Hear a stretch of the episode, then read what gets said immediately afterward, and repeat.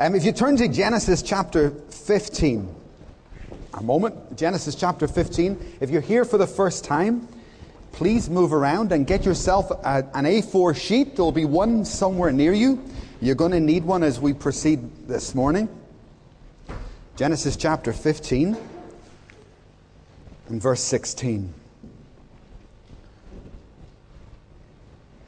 As Leanne was sharing there, we started about three or four weeks ago to, to begin to do an overview of all the books in the Bible. We began with an overview of church history, and last week we looked at Genesis. If we spend more than, I, I don't want to spend more than one week on any given book. I'll try to, to keep it to that. It may be very, very difficult. But this week our book is, is Exodus. And if your notes, if you look at the side with the two squares on it, with the PowerPoint presentation on it. That's where we're going to begin this morning. Everything in the Old Testament is a foreshadow of everything in the New. What you see in the Old is in picture form, and then it's worked out through time and history. It actually makes an, an, absolutely fascinating study to go back over the Old Testament and to see how things actually worked out in reality over the centuries. I'll pick up from where we left off last week. Remember what happened? You remember? We finished with Jacob worshiping God. Remember, there had been a terrible famine. And the Hebrew people had traveled all the way down to Egypt, and Jacob had found that Joseph was still alive. And I believe for the first time, the point of Genesis was to show us that he was able to worship a good God. But he had misunderstood the depth or the, the width of the goodness of God. And when Jacob saw that, Genesis, I believe the main point of it is he worshiped the Lord. Now, the, the problem starts. You can imagine they travel all the way down to Egypt, but guess what? They stayed. They stayed. Now, God had given them a job to do. They had a land to conquer. They had Canaan to, to, to, to take dominion over. They were given clear instructions, but they didn't obey it. Pharaoh, if you remember, because of Joseph's influence, Pharaoh had given them some very nice land. And they were very cozy, right? Too cozy. And so they didn't pick up the challenge of going back and doing some work in Canaan. They actually stayed too long. And because the blessing of God was upon them, they prospered in every possible way, and they became a little bit threatening to the Egyptians, you know. And the Egyptians began to look and say, hey, we're going to have to control these people. They actually stayed in Egypt 430 years. That's a long time. I reckon they were only supposed to be there for 12 years, the, t- the, the duration of the famine. And then they should have gone back to Canaan. But they got stuck in a foreign land. And they actually, you know, they clearly lost the way of God. Now, God, it would seem to us that God was very slow to respond to them. But look at Genesis chapter 16. Sorry, Genesis chapter 15 and verse 16. Genesis chapter 15 and verse 16. This explains why God waited 430 years before he answered their cries. In the fourth generations, in the fourth generation, your descendants will come back here.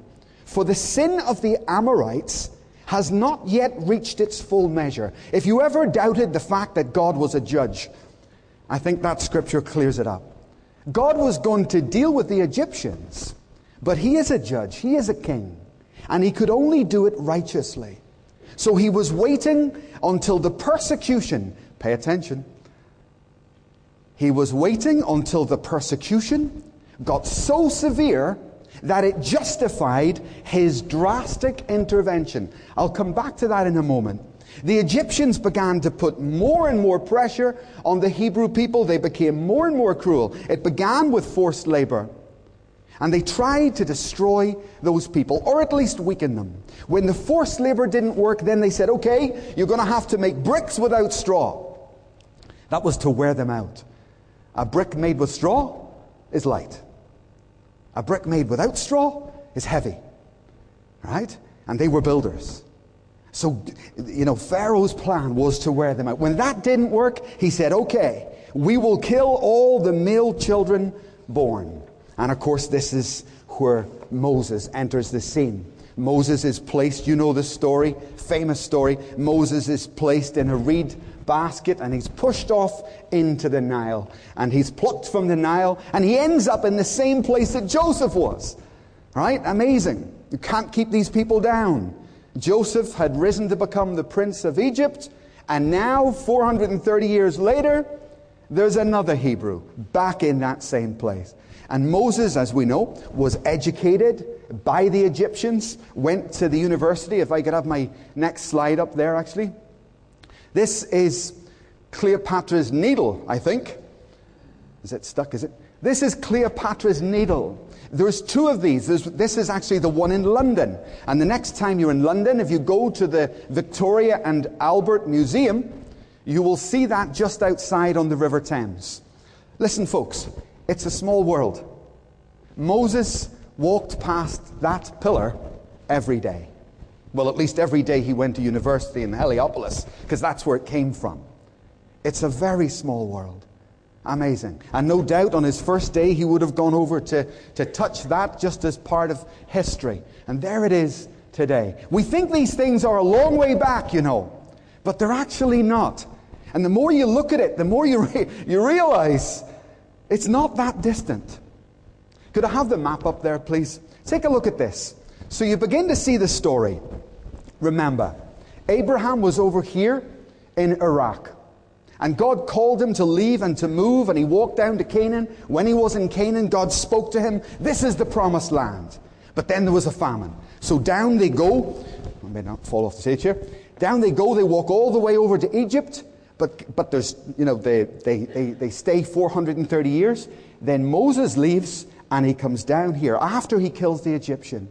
He actually leaves Egypt on his own and travels out. He's a bit of an exile he finds out that he himself is a Hebrew. He gets angry for the oppression against the people.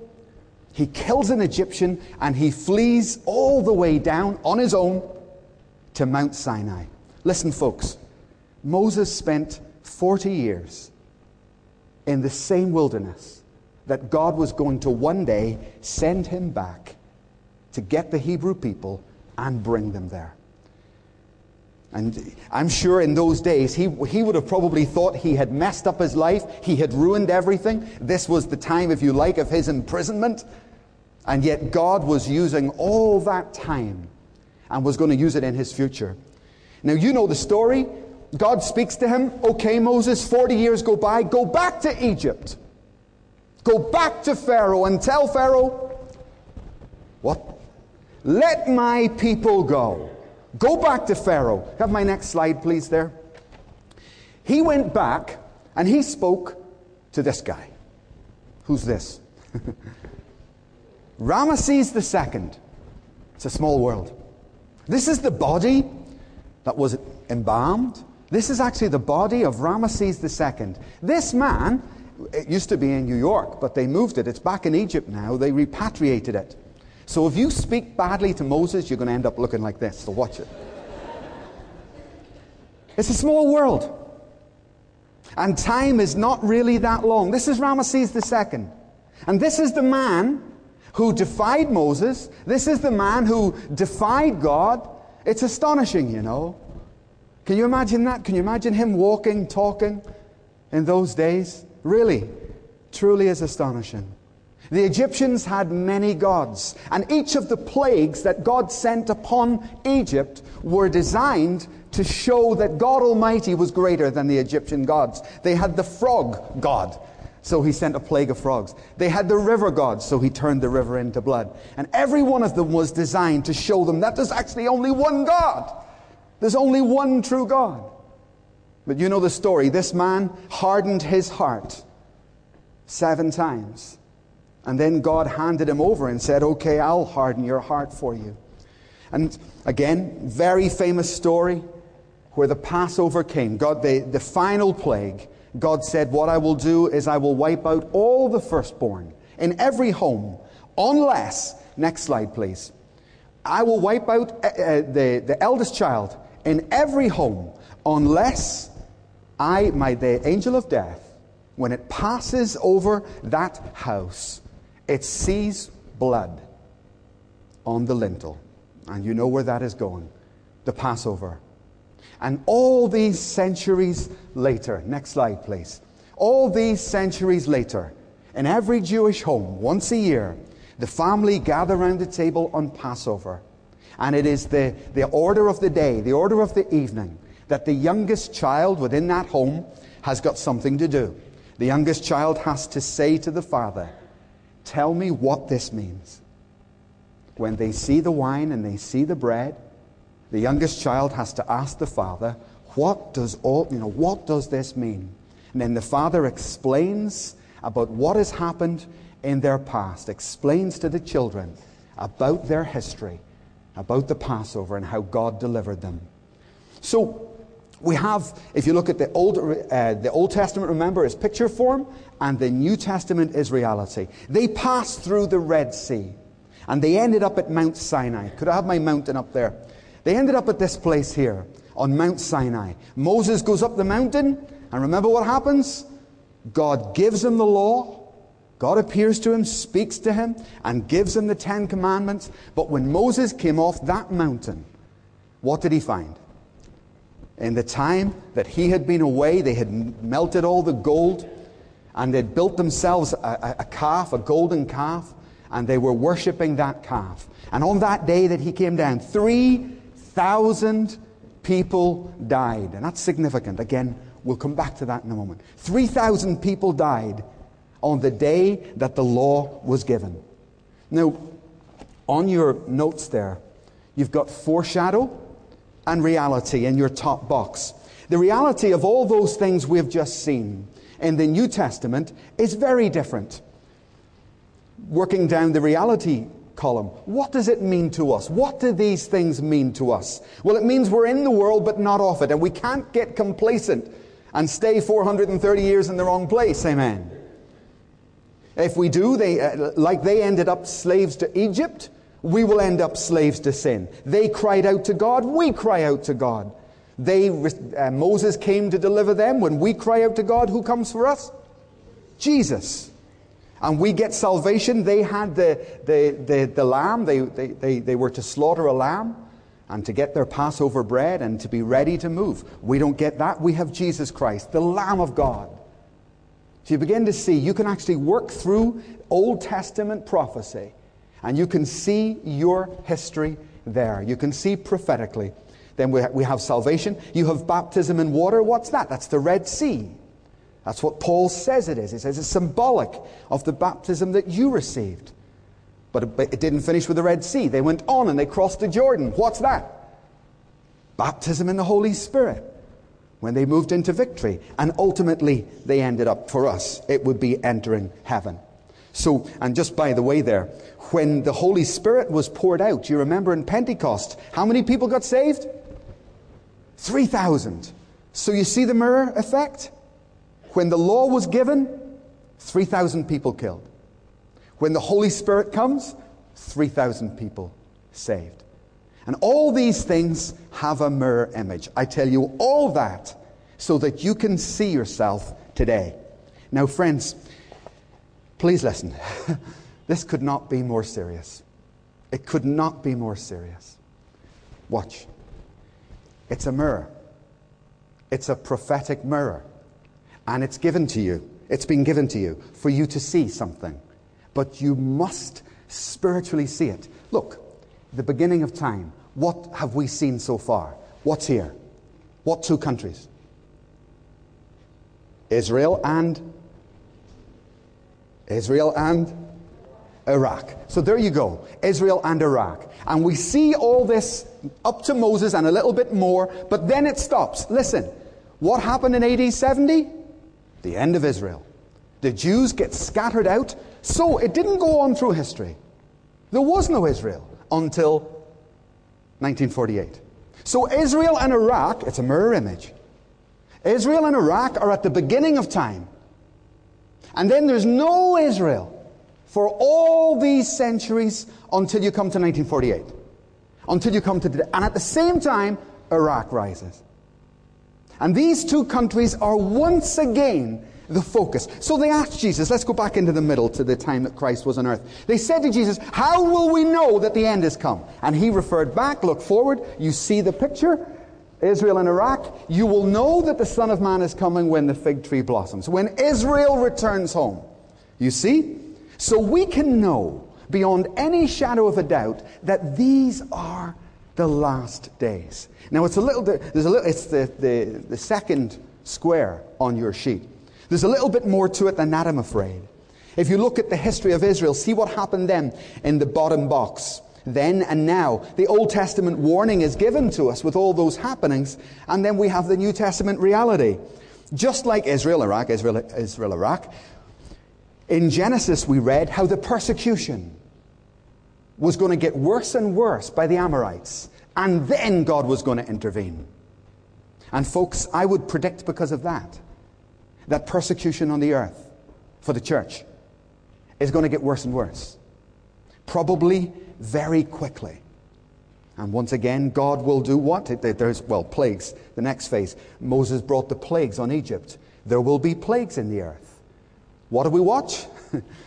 you watch ecology, you watch economies, and you watch health. And if you take a look, I don't know, uh, Pui could, she's actually away today, but Pui is an expert in contagious diseases. But if you do just a little bit of research in the Lancet or whatever, you'll find out what's coming upon the earth and the greatest fears that the medical world have about plagues and their understanding. Believe me, folks, God keeps the plagues at bay. Amen? It is God who keeps the plagues at bay. But as the, as the end times begin to encroach the earth, the plagues will be released just like they were back then. It's a mirror image. So, Iraq and Israel take center stage again. Then we have plagues upon the earth, persecution, and that gives us rise to the second coming. We begin to get, just like they got Moses, we're going to receive Jesus Christ for the second time. Do you get it? Amen? So as you read through your Old Testament, you can know that that is a clear prophetic picture for you, for you to see and there's different lessons. There's different lessons in the New Testament than there are in the Old. All important, all very, very significant. So that's just a kind of an overview of the book of Exodus, if you like, in very, very rapid form. On the other side of your notes, it wouldn't be right for us to look at the book of Exodus without at least pausing for a moment to look at this great, great character, Moses. Moses was called by God to do a phenomenal task. If you think you've got a hard life, go home and read that book, man. He had a terrible time. Two and a half million very difficult people. He had a, a terrible, terrible time. And God called him to do a task. And he felt completely incompetent towards that task. In fact, you can read it when you go home. But in Exodus chapter 3 and verse 9 and the following verses, you will see that God asked him to do the task, and he responded with five major excuses. The first thing he said was that he was insignificant, to which God replied, I will be with you. He said he was ignorant, to which God said, Well, that's no problem, I'll tell you what to say. He said, I'm not important. And God said, My power will be with you. He said he wasn't eloquent. And God diffused that one by saying, It's no problem, Aaron will speak for you. And the last one was that he was irrelevant. And this is, I think, is fantastic. What did God do to Moses when he said he was irrelevant? What did he do? He gave him a gift. If you could cue up that video, please, Henry. God's answer to Moses. When Moses didn't feel he was able to do the task, what did God give him? A rod. What does the rod represent? Mirror? It represents the gifting. A gifting. Folks, every person here, there are no exceptions, every single person here has received from God something of power, a gifting. And when you find that, you will find yourself. You will find your future. You will find your life. You will find the thing that God has got destined for you. But if you don't find it, please listen to me. it's, it's like important. Very important. If you honor God, here's Moses, and he says, I can't do anything. I'm insignificant. And God answers all those questions. Really talking about himself. I will be with you. I will send. But then the conclusion of it is, but Moses, I'm going to put something in you. I'm going to give you something special. Something that sets you apart. Right? And every single one of you, every person here, you have a gift. Don't put your hand up. Don't respond. But I tell you this, folks, your gift, when you find it, believe me, it's a key to becoming the person God wants you to be. And it is a trap of the enemy to cause. Can you imagine Moses with the army of Egypt and God gives him a stick? He's got chariots and horses. It's a, it's a powerful empire. Uh, you'll be okay, Moses. Here you go.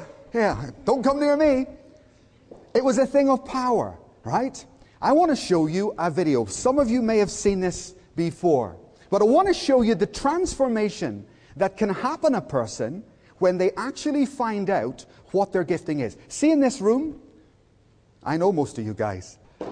Maybe, I don't know, 10% of you have actually discovered your gift. Maybe 10% are functioning in that gift. Let me show you this video. Go ahead, Henry, please. Praise God. Amen. I just want to remind you of that. Maybe you saw that the first time round. Listen, there's a big difference in the way Susan Boyle feels about herself. As you think of yourself, so you will be. We were like grasshoppers in our own eyes, and that's how we appeared to them. Right? If you think of yourself as nothing but a snail or whatever, then that is how you will be perceived. Now, answer me this question How does God deal with that? Answer by giving you a gift. That's how. And so when scripture says this, when Jesus Christ was raised from the dead, he scattered gifts abroad. Now your gift could be your profession. That he's called you not just to be a doctor, but to be the most excellent doctor. Okay? It could be in pharmacy. It could be in any field or direction. But the point is you're gifted. Those are gifts of service, gifts for the, to function in the church. And my point is, there's a big difference in Susan Boyle before that performance, before she was released, and after. There's a difference in the way she perceives herself. There's a complete difference in the way she is seen by the whole world. She was truly insignificant, ignorant, impotent, not eloquent, and irrelevant. And that's why the crowd laughed. And that's why they mocked. But once she was able to release her gifting, she found herself. And it's the same for you. And it is a tragedy, folks, an absolute tragedy, that many Christians never discover what that thing is. Could be the gift of love, the gift of service, worship, sound. It could be anything, but something God has given you that actually will change you as a person. We're not going to look at it here. We'll deal with it when we get to 1 Corinthians in about six years' time. Praise the Lord. Only joking. We'll deal with it. But I promise you, folks, there's a, it's a huge key. It really is. I, I've told you this before. I had a speech impediment. Used to go to a speech therapist. Wasn't a very good speech therapist. And my biggest fear, bit like yourself, Brenda, my biggest fear was speaking in public. Not just a fear, but I was terrified, terrified of that. And when I got saved, God spoke to me very quickly, very, only a matter of weeks or months. And I heard a word, and the word was preach. That was it. Now, you may say, well, what do you do when you hear something like that? I stopped going to church because I couldn't cope. I couldn't cope with it. I was too afraid. And it took me weeks and a lot of tears before I rang the elder in my church. You see, whatever gifting God has put in you, it's not for your joy or pleasure, if you like. It's something that may well be a great challenge to you. Something, like, like with many scriptural characters, something that's not actually natural, it's supernatural. And I remember the day I rang the elder and I said, Listen, this is what God has told me to do. And then, with fear and trembling, I pursued that in my life. Now, I tell you that to tell you this. Listen to me. I could have stayed in social work, which is where I was. It was my Egypt. I could have stayed there for another 430 years and ended up looking like that guy, right? But you know what happened? Instead, I listened, understood it, and with much fear, decided to step out and follow it, to follow the calling of God, the gift of God on my life. And I found myself. I wasn't supposed to be there. I wasn't supposed to be there in social services. Perfectly good work. But God had something else for me to do. And it was the scariest thing I have ever done in my life. But I found myself. I found my wife. I found finance. God blessed me. Like he said to Elijah Elijah, if you go where I'm sending you, which was the Cherith Ravine, I have ordered the ravens to feed you. What's the word? Wow, Jesus. I have ordered the ravens to feed you there. Not Egypt, Elijah. You need to go where I'm sending you. You need to do what I'm calling you to do. And I will provide, just like he did with Moses, provided Moses with a wife, right? So that he could complete the task, and Isaac, by the way. So please listen to me, folks. Many of you wonder why God doesn't hear your cry. Do you hear him? And people come to me and say, I've been praying for 30 years for ABC. Do you listen to God? When He speaks, when He directs? Do you obey Him? Because if you do, you will find that that is where the provision is. Seek ye first the kingdom of God and whatever function or service you have in that kingdom, and all these things will be added unto you, and you will find yourself. It's not our topic for today, but it's not half relevant when you look at Moses. Okay? I just invite the worship team back. Stand to your feet one moment, and let's just take a, a few moments to pray. Hallelujah. Just bow your heads and close your eyes and just think back over your life. I want you to think if God ever did speak to you and give you a word or give you some direction and saying, This is what I want you to do, this is the way I want you to go, some gift, some inkling of what He wanted you to do. Father, I pray that you would, as Paul says, stir up the giftings in this place. Some of you are called to healing, a ministry to, to heal the sick, but you're afraid. So was Moses. Some of you are called to business management, and you're afraid that there's principles you need to know and live by. Some of you simply called to, to be a good husband or a good wife. Lord, I pray you would stir the giftings in this place. I just invite the worship team back at this time. Father, stir the giftings, and would you shine a spotlight around this room and let each person find themselves. Find themselves. And let us release our giftings, not only in this city, but in this nation, around the nations, God. You would be glorified and people would know there's a God of power. Hallelujah.